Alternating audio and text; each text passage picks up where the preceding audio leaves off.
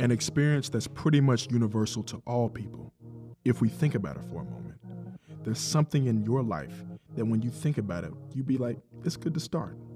It could be big or it could be small, but we're not taking the first step because it either seems too difficult or someone told us we'd never be able to do it. So today, let's examine the types of barriers and limitations we perceive all around us in subtle ways that can stop us from taking that first step towards going after something that we want. Digging into the history books a bit, we found the story of Roger Bannister, the first person to ever crack the code to the four-minute mile. Bannister was able to accomplish, at the time, what was unimaginable for any human being on Earth.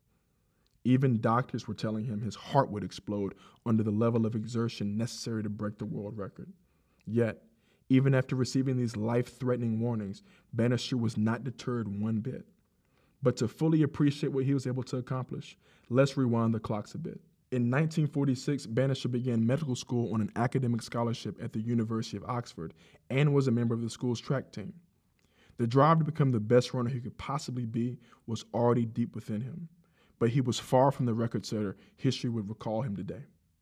He was not a natural talent by any means and barely made the school's third-string track team. To improve his skill, he paid three pence to enter Patterson Park every day during his lunch hour just to train.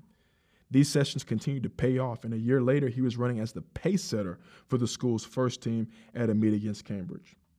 Not only did he compete the entire run as a pace setter for the team, but he won the whole race by twenty yards.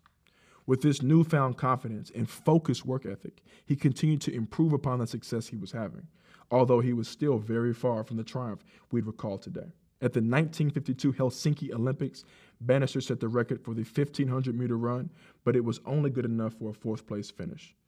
This effort discouraged him not one bit, though he did continue to press towards his goal.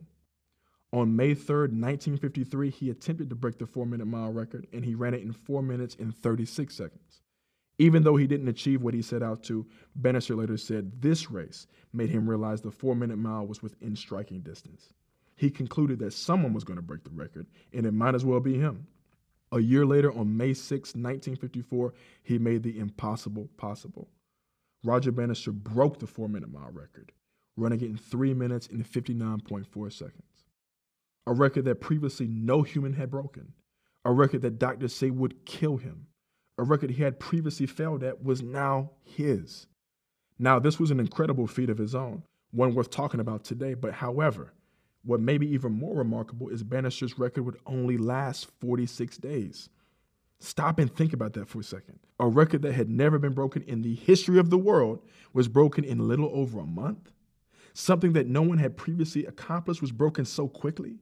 forty-six days later, John Landy broke Bannister's record, doing it in three minutes and fifty-eight seconds. This was the same record that medical pros said would cause your heart to explode. Fast forward to today, and the four-minute mile is the standard by which athletes are deemed competitive. To this date, one thousand four hundred ninety-seven people have run the mile in under four minutes. And it all began with one person's decision to shape their own destiny. We love the Bannister story because it perfectly exemplifies the simple fact that the people who break the records and achieve the unimaginable are often no more gifted than any of us. The real difference is the way they choose to interpret the opinions of others, and whether they let others define their limitations or they live in their own truth. If Bannister did not ignore these perceptions, if he assumed the current famous runners were already inherently better than him, or the people in authority positions were right, the four-minute mile could still be unbroken. So when we think about that thing in our life that we know we'd like to do, but we haven't had that first step of action, it's important to think about why not? Why are the perceived barriers holding us back? Over the course of history, we have blindly accepted countless human barriers, structures, and theories because they come from quote-unquote people above us, or people we assume are inherently all-knowing, or at the very least somehow special or somehow chosen to be above us. Almost all perceived barriers or structures and systems are theories, created and perceived by people who are no different than us. Some may turn out to be true, but many turn out to be soft theories or completely wrong.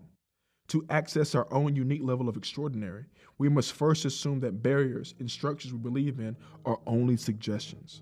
We must poke that box and see what our own unique belief system is. Because who knows, we could be the ones who break the next four-minute mile barrier or find a way to uniquely change the world.